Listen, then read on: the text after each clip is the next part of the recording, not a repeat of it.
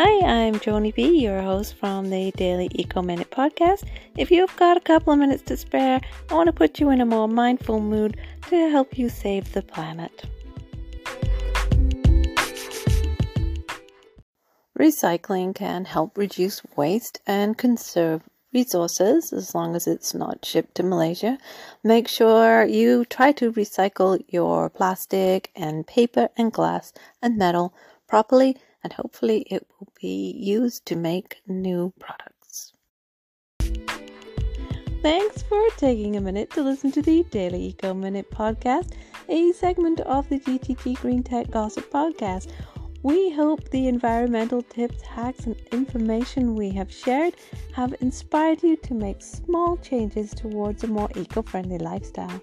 Remember, adopting sustainable practices is crucial for the health of our planet, and with the help of technology, it's never been easier. If you enjoyed this episode, please follow or subscribe to our podcast and stay updated on the latest eco friendly solutions. Keep listening for more informative ways to protect our planet and the environment and make a positive impact.